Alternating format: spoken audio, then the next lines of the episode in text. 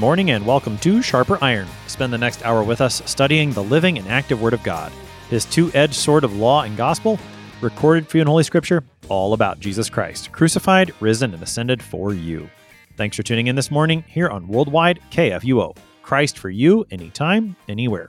I am your host, Pastor Timothy Appel of Grace Lutheran Church in Smithville, Texas.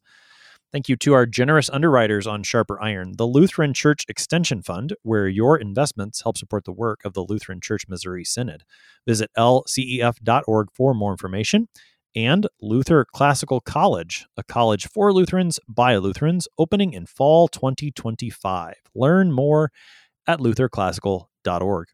On this Tuesday, September 6th, we are studying Deuteronomy chapter 19, verses 1 to 21. Moses gives Israel instructions concerning cities of refuge in the promised land. He speaks about why you shouldn't move your neighbor's boundary marker. And he also tells the people of the necessity of having at least two witnesses to establish criminal wrongdoing. To help us sharpen our faith in Christ as we study God's Word today, we have with us regular guest, Pastor Sean Kilgo. Pastor Kilgo serves at Redeemer Lutheran Church in Lawrence, Kansas. Pastor Kilgo, welcome back to Sharper Iron. It's good to be back. Let's talk a little context to get started. What should we know leading up to Deuteronomy 19 today?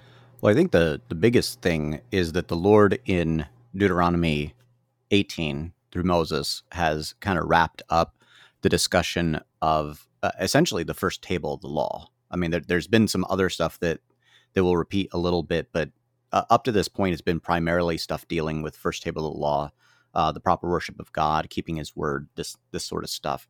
And now 19 has kind of this distinct shift into second table sort of stuff and how we're going to deal in love with our neighbor, and and that's really what's what's pushing here.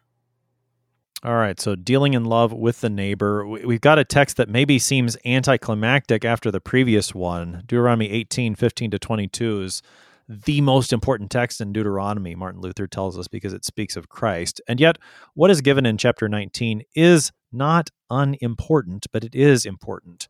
How do we how do we tie these subjects together? They seem a little I mean, is it just love for the neighbor, or is there anything more connecting cities of refuge and property boundaries and, and witnesses and trials?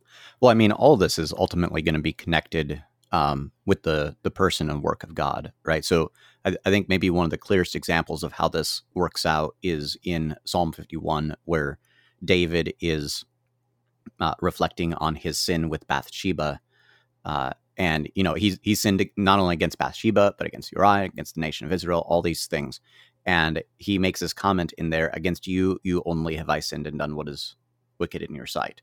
And so we we understand that any sin against the neighbor is fundamentally a sin against God, who has given the neighbor to us for our good and for our service.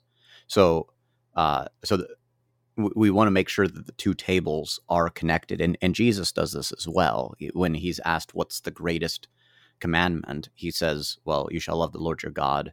With all your heart, soul, mind, and strength. And a second is like it. Um, that is, a, a, second is of the same substance as it. You shall love your neighbor as yourself. these aren't distinct things. And I think one of our issues when we engage the commandments is that we tend to treat them as either individual on their own, like each commandment is its own self contained little thing, or even if we understand the two tables, that those are completely distinct, that we should love God and that's over here, and we should love God, our neighbor and that's over there, and never the two shall meet. And, and that's simply not the way the Lord lays this all out for us. And, and, and that's part of what we're going to see in here. There, there is this overlap, especially in the end of Deuteronomy 19, uh, that very clearly deals uh, with, with the person of Christ and his work for us. But even with the, um, how we're treating our neighbor, uh, especially like the cities of ref- refuge and whatnot, uh, treating these people as those whom our Lord has died for, those whom our Lord has redeemed, those whom our Lord has created. Right? We're we're not to to treat them as just you know property or uh, uh something that we can just toss away or something like that. With that introduction in mind, let us take a look at the text for today in Deuteronomy 19. Moses continues speaking. When the Lord your God cuts off the nations whose land the Lord your God is giving you, and you dispossess them and dwell in their cities and in their houses, you shall set apart three cities for yourselves in the land that the Lord your God is giving you to possess. You shall measure the distances and divide into three parts the area of the land that the Lord your God gives you as a possession, so that any manslayer may can flee to them. This is the provision for the manslayer, who by fleeing there may save his life. If anyone kills his neighbor unintentionally, without having hated him in the past, as when someone goes into the forest with his neighbor to cut wood, and his hand swings the axe to cut down a tree, and the head slips from the handle and strikes his neighbor so that he dies. He may flee to one of these cities and live, lest the avenger of blood in hot anger pursue the manslayer and overtake him, because the way is long, and strike him fatally, though the man did not deserve to die, since he has not hated his neighbor in the past. Therefore I command you, you shall set apart three cities.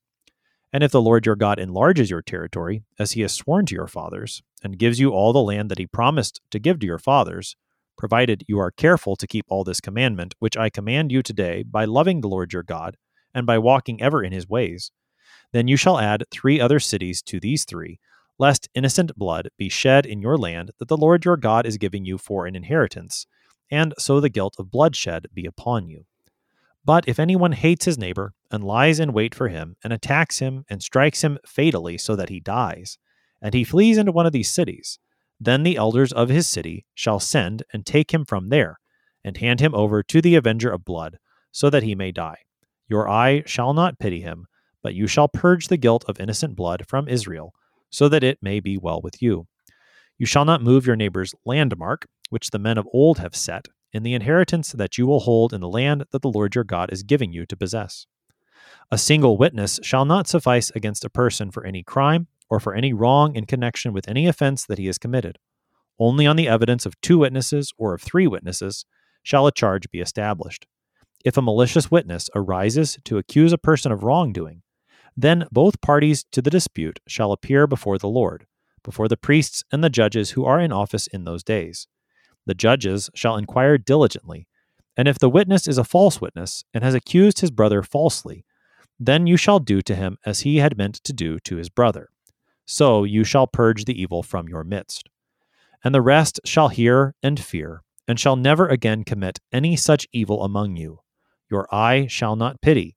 It shall be life for life, eye for eye, tooth for tooth, hand for hand, foot for foot. That's our text for today. That's Deuteronomy 19, verses 1 to 21. Pastor Kilgo, as, as we've said, there's three primary topics here cities of refuge, where your landmarkers lie, and witnesses for crime. So let's start with the cities of refuge. Uh, take us into that first section. Yeah, so th- there, there's actually already three sl- cities of refuge that have been set up. I, I believe they are to the um, to the east uh, if I remember correctly. Um, That's correct. And uh, these are three more, and then there's this provision here that if the Lord enlarges the territory, that there'll be three more on top of that. So the, the indication is there's going to be like nine of these total. And what these are is places where if somebody accidentally kills somebody else, uh, then they can go to this area, and it's an area where they don't have to worry about um, uh, having vengeance taken out upon them. So uh, remember all the way back in Genesis uh, 4, uh, uh, I believe it's Lamech is is kind of boasting about how he's gone and and just like killed other guys um, for like l- looking at him the wrong way, basically, um, or or looking at uh,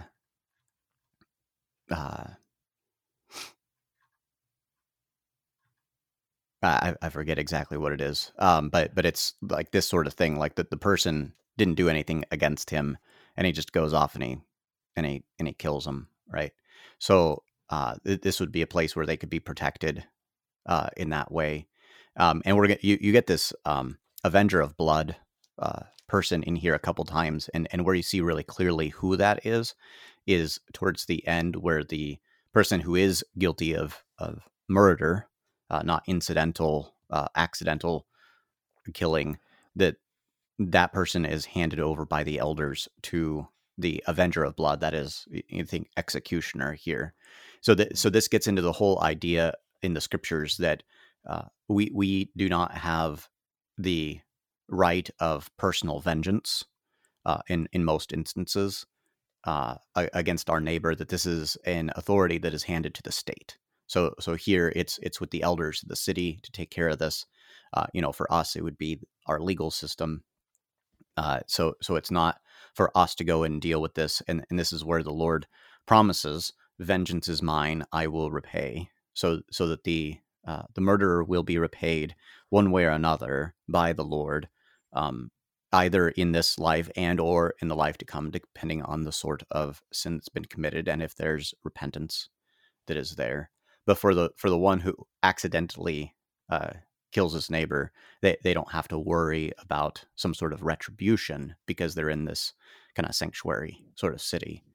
And you've got the example of the the axe uh, uh, just kind of flying off the handle uh, and striking somebody in in numbers. There there's there's a few more of these that um, that get uh, discussed where um, uh, one of which is if you're like walking around with these big rocks at, at, and I, I, think this is like a reference to like you're you're building uh, mm-hmm. something mm-hmm. and like you accidentally drop the rock and somebody's walking by and the rock falls on them and they die well you're you're not uh, you're not responsible for that in the sense that you are going to be put to death for murder but you would be kind of sent off to one of these sanctuary cities that way you didn't have to worry about some sort of retribution so there, there's a number of instances um, this particular area where they're at is very forested where they're settling here so it that might be might be why moses is giving this particular example um, uh, one of the commentary mentioned that it, it may be that this has actually happened. That's why it's like such mm. a specific example. Right. Uh, right. L- Luther mentions another one where um, a uh, he he said I, I, knew a man who was going to uh, kill a boar that had tackled another man and in the process stabbed the other man. Um, as another example of this, so so the guy was not intending to kill uh, the the other guy. He was trying to actually save him and resulted in killing him. Uh, and so the whole deal is is there malice in the heart, and and this goes into how our Lord will actually take up the fifth commandment in the Gospels, particularly in the Beatitudes, where he says, "You've heard it said of old, you shall not uh, murder, and whoever murders will be liable to uh, judgment. But I say to you, whoever hates his brother um, has uh, is is liable to the um, to the council uh, et mm. cetera, et cetera. Right. So the the the issue of the murder is uh, deeper than the action itself. The action is a fruit of, um, in, in the case of actually breaking the fifth commandment, the action is a fruit of what uh, the person already harbors in their own heart, and and and that's what's being guarded against here is people being unjustly punished um, for the action when there was no malice in the heart. Hmm. The Lord's concern for justice here, I think, comes through. And I think this ties the chapter together as well.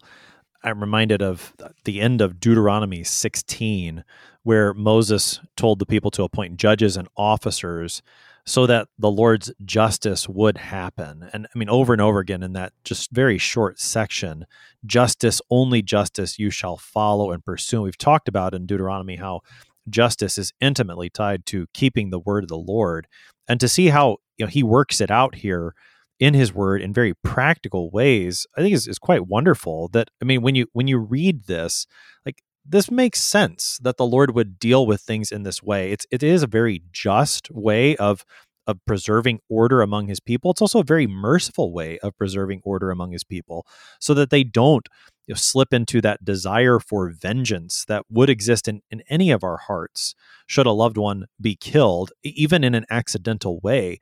You know, the the provision that these cities need to be spaced throughout the land so that no one in Israel is all that far from from them so that they can get to a city before the avenger might overtake them in hot anger. I mean just the the whole description it, it speaks very true to life and you see how the Lord is very concerned for the good of his people, for giving them true justice under his word, and for having it carried out in this way.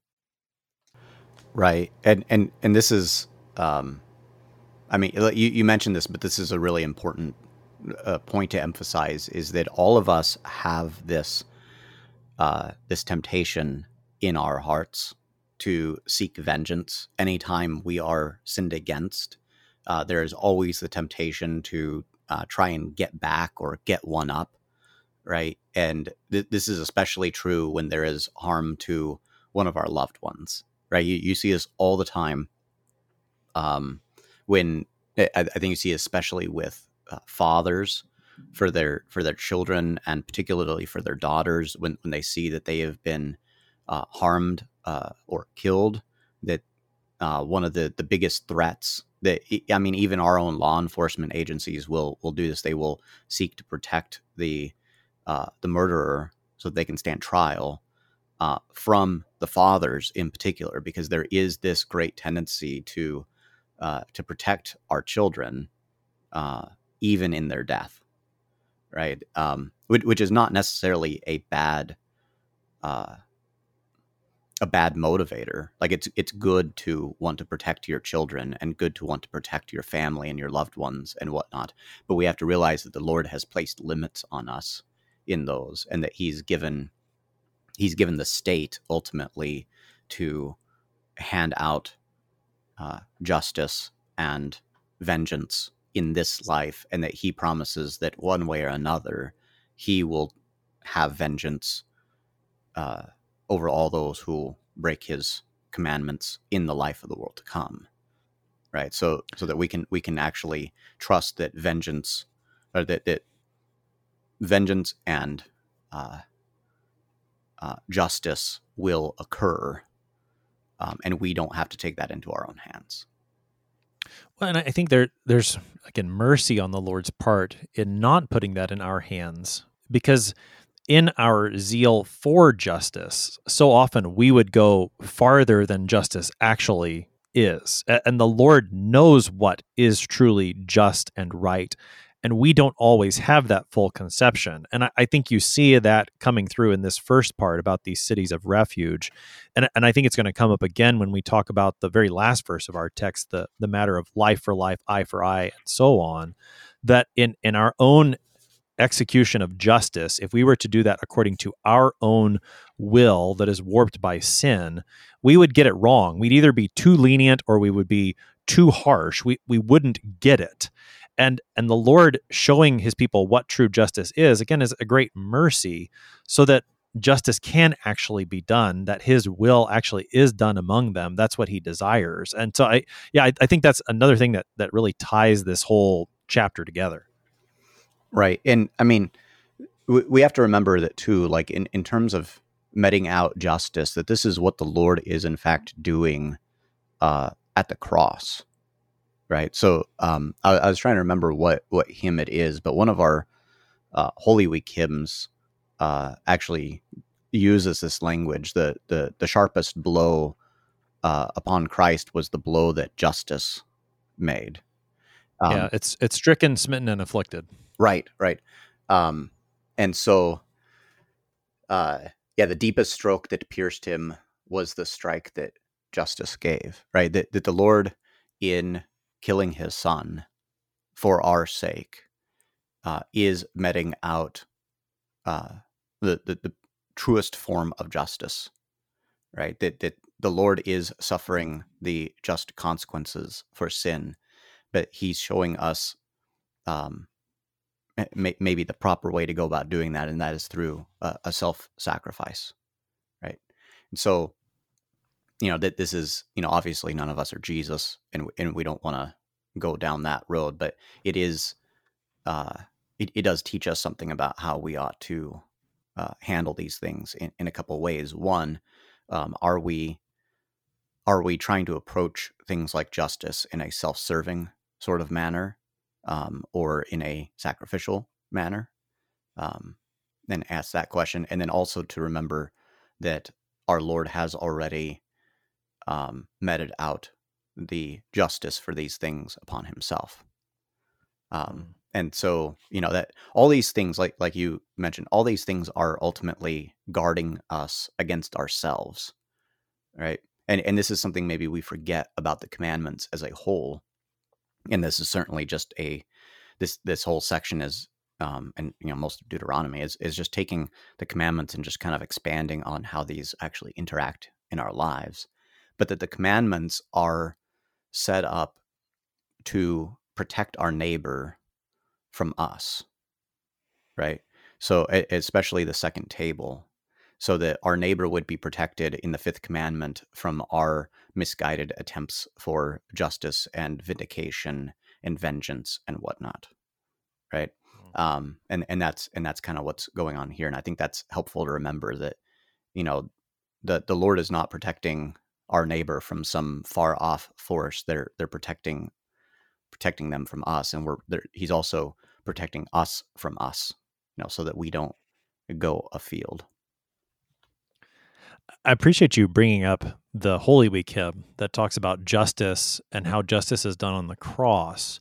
And the reason I, I, find that particularly striking in this text is the very last verse of the section concerning cities of refuge, verse 13, where where Moses is telling, not in the case of a, a manslayer who killed someone accidentally, but an actual murder, someone who killed with intent in his heart to kill. He attempts to use the city of refuge for his benefit. He is not to receive that benefit because he is he has actually shed innocent blood. And the last verse of this this section says, "Your eye shall not pity him that murderer, but you shall purge the guilt of innocent blood from Israel, so that it may be well with you." It's it's striking that it it's actually the innocent blood of of our Savior Jesus Christ that does purge the guilt from us. I mean, I think of in the I think it's in Matthew's gospel where the the people shout for his blood to be on them and their children, which right. they're willing to accept the guilt, but but that's actually what he came to do. And and the cry of the I believe the centurion, as Luke records it, said, "Surely this man was the innocent one." I mean, so it's it's quite striking that it's actually the innocent blood of Jesus that does remove our guilt. Right, and and also like you you can hear this echoing. Uh, the the the eye shall not pity him. You can hear the echoing of the prophet Isaiah in here, where he's talking about how uh, he had no former majesty, that we should admire him, uh, etc. Et that that we read during Holy Week, and that you know there there is no pity. No, no, nobody's looking at Jesus with pity, right? And I mean the the irony being like he's the one person who really rightly could receive pity uh, in this instance, and nobody looks at him in that way, uh, uh, because he's sitting there and he's taking all of our sins upon himself to, to die for them, right? And like I said, to to purge the guilt uh, from Israel, right, through his innocent blood. So yeah, th- this is there. There's there's all these little uh, sprinklings, so to speak, of uh, of, of the death of Jesus. um, in in this text in a, in a wonderful way. And and I mean we're going to see this especially I think in the in the in the last section too. That that's right. So I mean in in terms of the the cities of refuge then you you mentioned there are 3 that have already been established on the east side of the Jordan River. Moses here tells them to set apart three more. There is this this command, if, if I'm reading it right, that it sounds like there's the potential for even having three more on top of that if the Lord enlarges them. As far as I know in the Old Testament, those other three are never established. Uh, making I mean making me think that this part didn't come to pass simply because they did not keep the commandment as they were told and so the other three are not established but again these are, are spaced throughout as as a a mercy from God so that there's a, a place for everyone to go. It, what other details within that section on the cities of refuge do we need to to see? Um, I, I think that's probably it in the section. I'm, I'm sure there's all sorts of uh, things in here that we could go into, but um, I, I, I think that's probably uh, good on this. You you are I I was reading this the the same way that there's the possibility for nine total uh, there's definitely six, and as far as I could tell, also uh, those um, that third set of three never comes to pass because it is conditional. Uh, he says, "Provided you are careful to keep all this commandment which I command you today." Uh, now, and now it's interesting that this goes back to what we said right at the beginning. What what's the commandment that's commanded today?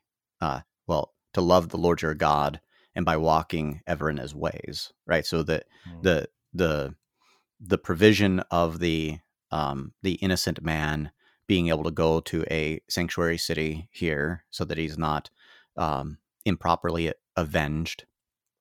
Uh, that that is loving the Lord your God by doing that, so that the one of the ways in which we love God is by loving our neighbor and loving the things that he gives to us right? And and jesus brings us up in the the sheep and the goats when he's talking about um uh you know i was hungry and you fed me and naked and you clothed me and in prison and you visited me all these things and the and the sheep are like well when did we do those? We don't remember doing those things. And he said as often as you did it to one of the least of these my brothers that is to your neighbor you did it also to me.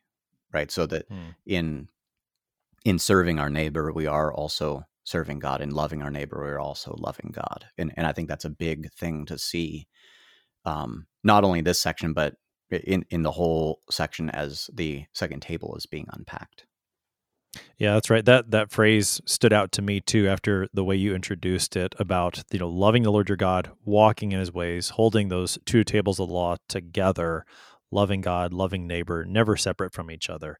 We're going to pick up more of this text on the other side of the break. You're listening to Sharper Iron on KFUO. We're talking about Deuteronomy 19 with Pastor Sean Kilgo.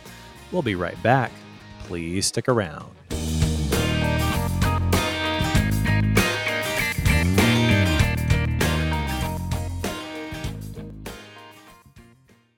Did you know that Lutherans are helping new American immigrants get settled? How about struggling church workers in need of support and refreshment? And we assist at risk children and provide disaster response to hurricane victims. Through LCMS recognized service organizations, we are doing all this and more. I'm Rahema Kavuga of Lutheran Church Extension Fund, and I don't want you to miss out on hearing what your brothers and sisters in Christ are up to. Visit interesttime.org to see how your support gives life to these works of mercy and love.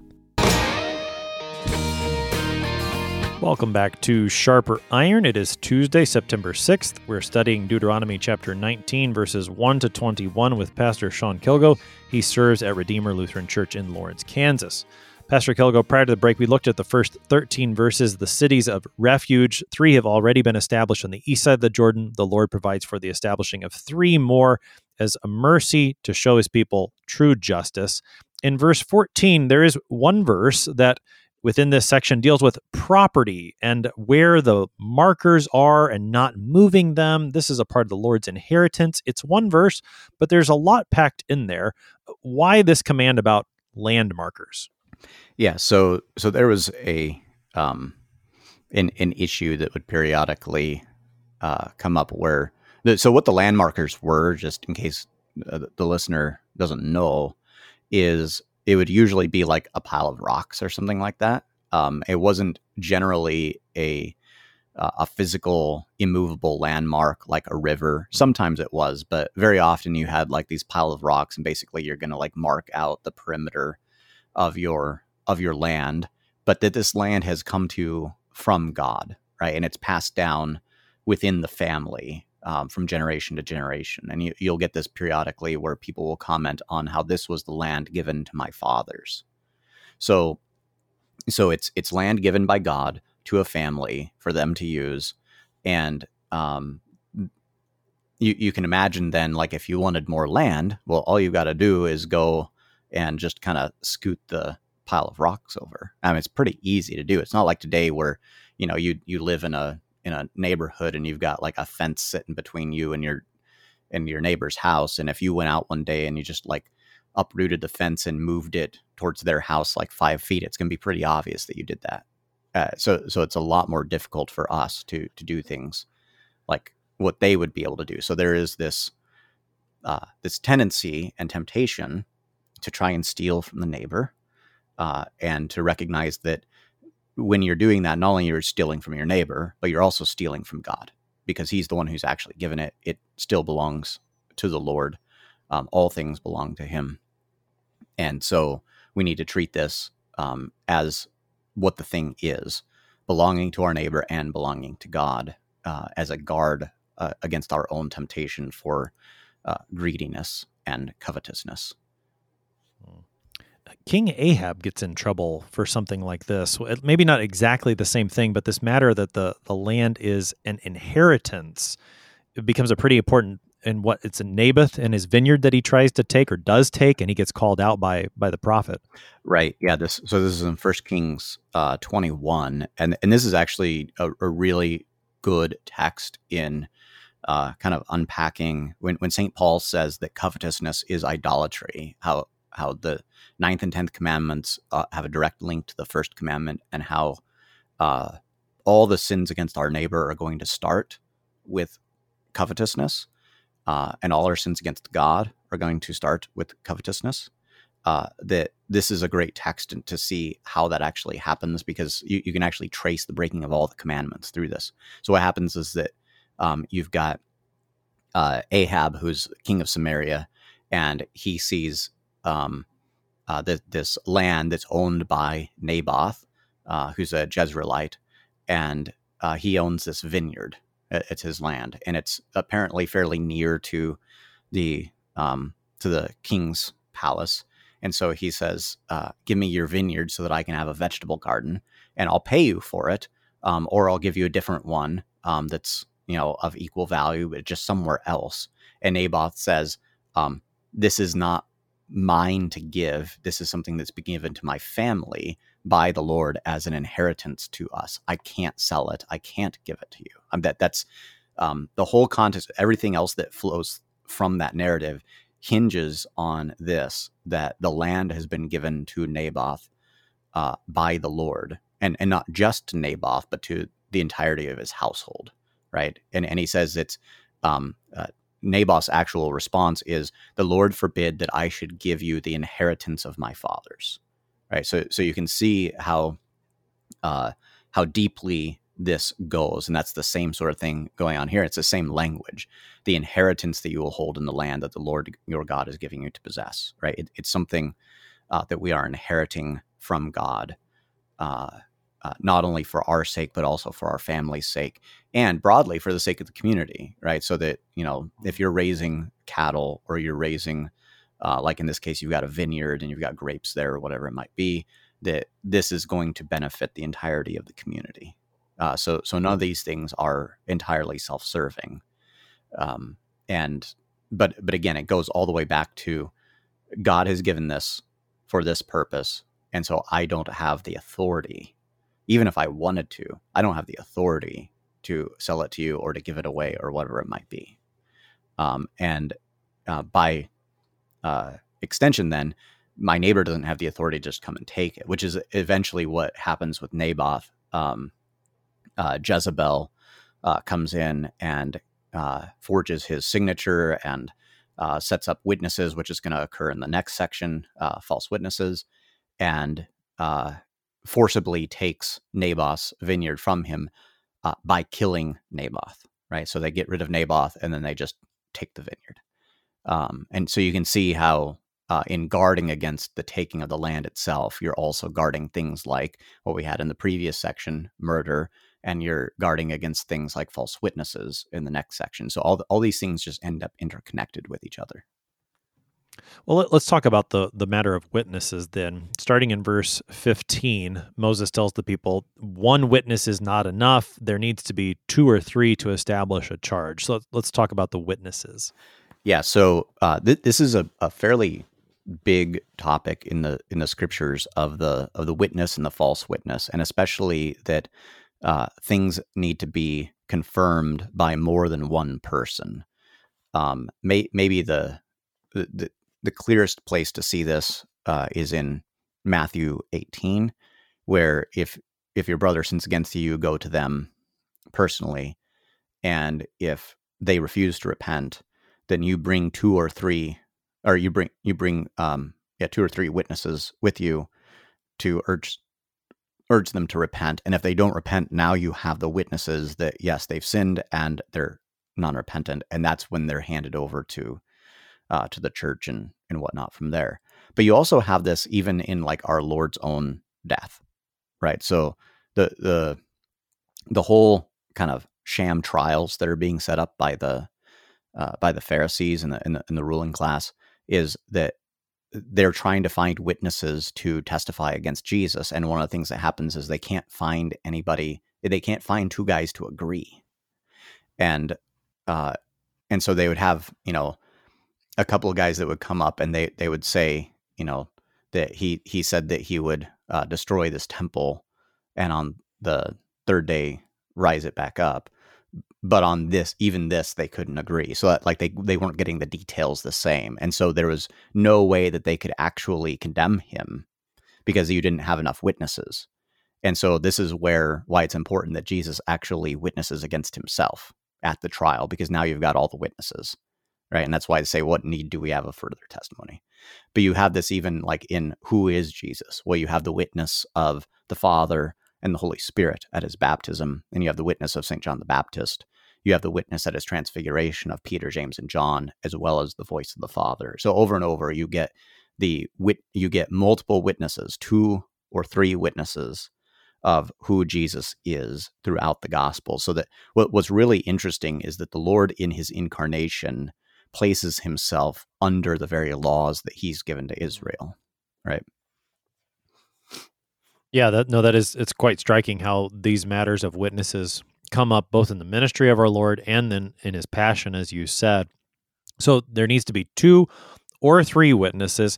In verse 16, it seems to provide a, a, slightly different situation where there's this malicious witness or a violent witness. And, and sounds like maybe it's just one person against another. There is the potential that they both end up going before the Lord. Uh, you know, that matter of where the judges were and going to the, the place where the Lord would establish that, that was brought up previously in Deuteronomy. Uh, what's the situation that comes up starting in verse 16? Um, so uh, so there's yeah so i mean we we all know how this goes right? This is like a he said she said sort of deal. So there there's some sort of uh, personal conflict that happens and um uh, there there's no one that's a that's a witness to what happened or may not have happened. And so in this case you're going to come before the lord through the priests and the judges who are in office right? So the the officials that the Lord has put in place. Uh, think I mean, the state essentially, uh, mm. and it they are going to inquire. They're they're going to dig at the facts of the case and figure try and figure out who's lying and who's not lying. But one of the things that's set in place to to uh, to to kind of fight against some sort of a false witness and just coming up like you know what's to prevent me from just coming up and uh, and accusing you of some awful crime. Well, if I am a false witness, then whatever I was trying to have done to you as a false witness, um, as as a as a crime that I said you committed against me, as a false witness, I'm then going to have that placed back upon me. And so that's the uh, so like if I'm trying to do something that would result in you uh, being put to death, well then the result of me being found out as false witness is that I'm put to death. Well, it turns out that that is a pretty good way of um, discouraging people from coming up as false witnesses. Mostly, I mean, it doesn't completely get away get get rid of it, but you know, most people are going to think twice before coming up and trying to falsely accuse somebody else. Hmm. Yeah, that's a very good point. One of the things that, that stands out to me from this text is when you look at the way this text is totally ignored and abused in the the trial that Jesus is that he receives in the gospels. I mean it's it's amazing how how many different ways they go against this text. About the only thing that they even try to get right is they they want two witnesses. For some reason they they want to have the two witnesses, but everything else about it they seem to to ignore. It, it really goes to show the the actual injustice that the Lord received according to Deuteronomy, and yet as he as we've already said, the the justice that God gave through the the innocent blood that was shed there. It, it's quite striking yet again to see how this comes into play in our Lord's passion. Right. Yeah. I mean, it's all it's all sorts of of false witnesses, and and in fact, I mean, this this shows up um, in the uh, uh, in in Naboth's vineyard. um, uh, it it says that uh, uh, uh Jezebel uh, finds uh, two worthless men to sit opposite of Naboth. That, that's how they're described. Um, yeah. two two men who um, who don't care about God's law, don't care about the community or Naboth or or anything like that. Um, and it and it doesn't really say what's going to happen. You, you, imagine that they're probably getting paid for this. Um, they're they're kind of false witnesses for hire, so to speak, and they're not worried for whatever reason about um, about getting falsely uh, recognized as a false witness. But the issue there is that there's two of them, right? So so in Naboth's vineyard, um, Jezebel at least understands that there needs to be two witnesses that agree, and so they get their story straight, and they come and they uh, testify against uh, Naboth in public, and so Naboth's put to death uh, on account of this because it's two, not one. And the general assumption is that if you've got two witnesses to something, then they're telling the truth. Um, and that that again goes goes back to um, what is just so incredible about the trial with Jesus is they they can't find two people to agree, um, right. and and it's like they're they're so uh, they're so intent on destroying him that they can't even take the time to um, get their story straight on on what he needs to be destroyed for. They they're just completely losing their minds, and so Jesus finally takes it into his own hands. But it's also what he promised would happen, right? So that the um, he, as the good shepherd, is going to lay down his own life. Nobody takes it from him. He lays it down of his own accord. He's he's going to be the one ultimately that is going to decide. No, it's time for me to go to my death. I'm going to witness against myself. Um, and and in that case, like there there's no um, there's no need for other witnesses. The last verse of our text today is one that is perhaps very familiar for a variety of reasons, maybe not all of them scriptural, but it does show up here in the scriptures and it shows up in other places in the Old Testament too. The your eye shall not pity. We heard that previously in verse 13. In verse 21 of the text, Moses continues, It shall be life for life, eye for eye, tooth for tooth, hand for hand, foot for foot. Why why is this the command that the Lord gives here? Yeah, so um, there, there's a couple of things going on here. Uh, one, if, there is, if you read um, like the, the text on how the Jews actually put this stuff into practice, um, it wasn't just straight up like if somebody poked out your eye, then your eye is going to be poked out. It, it, it, didn't actually work out that way.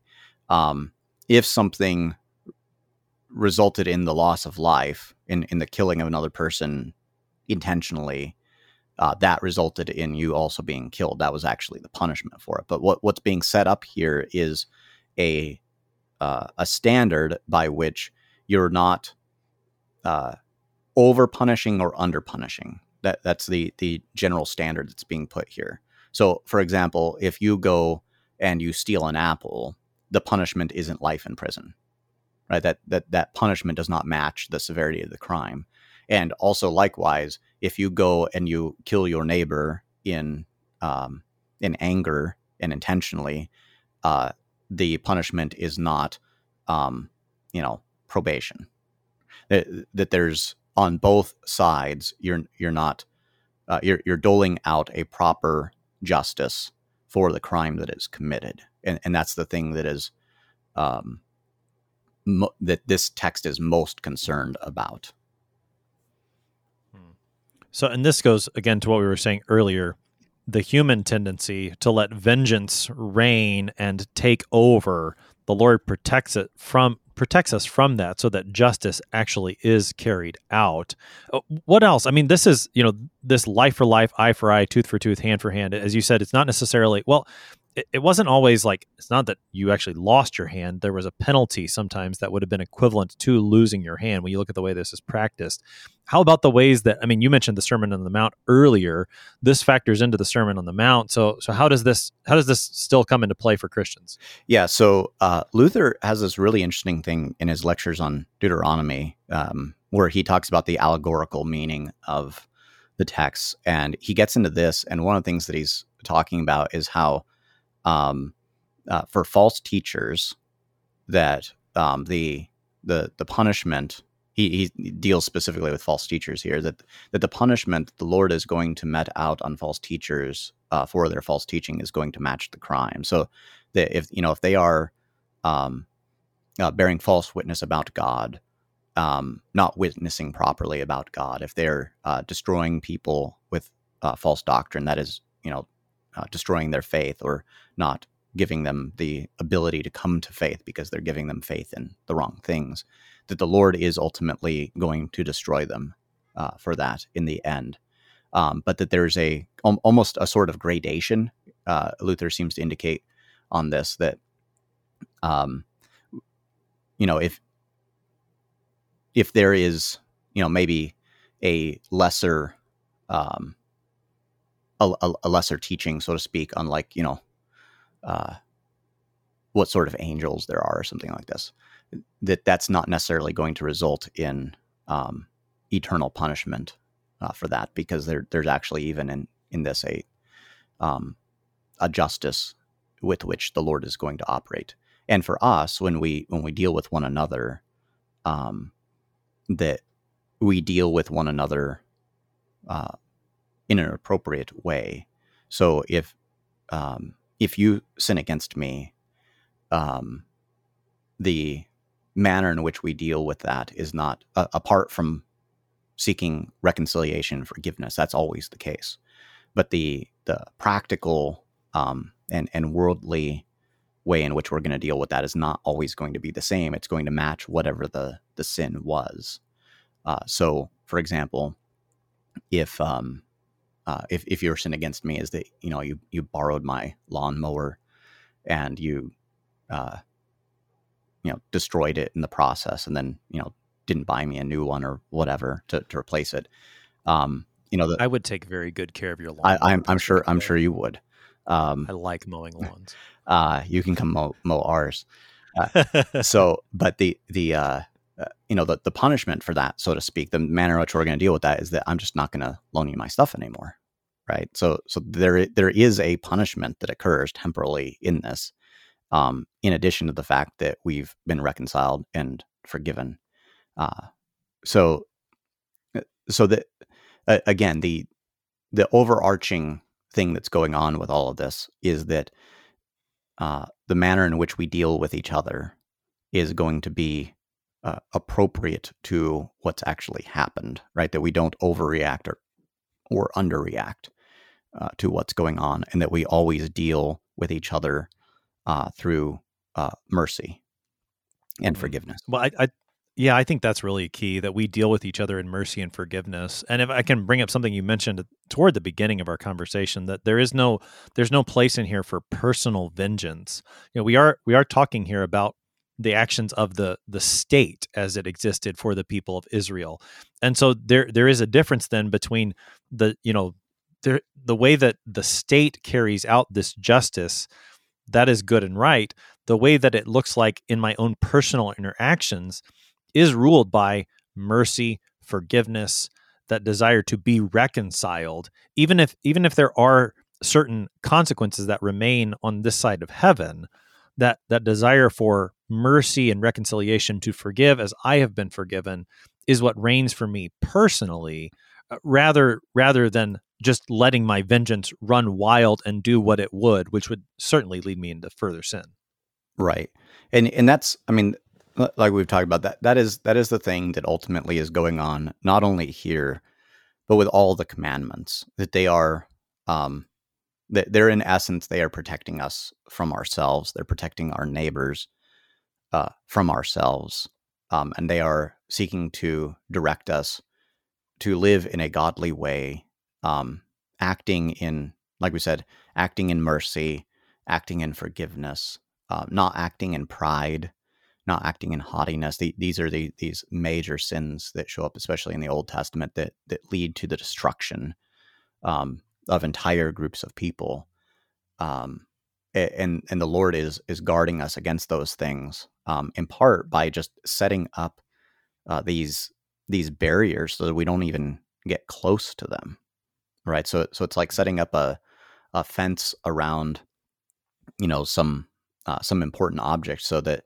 you know you want to make sure that people aren't coming up and like hitting the object with a bat or something like that well you put up a, a fence 100 yards out well they don't even get close to it.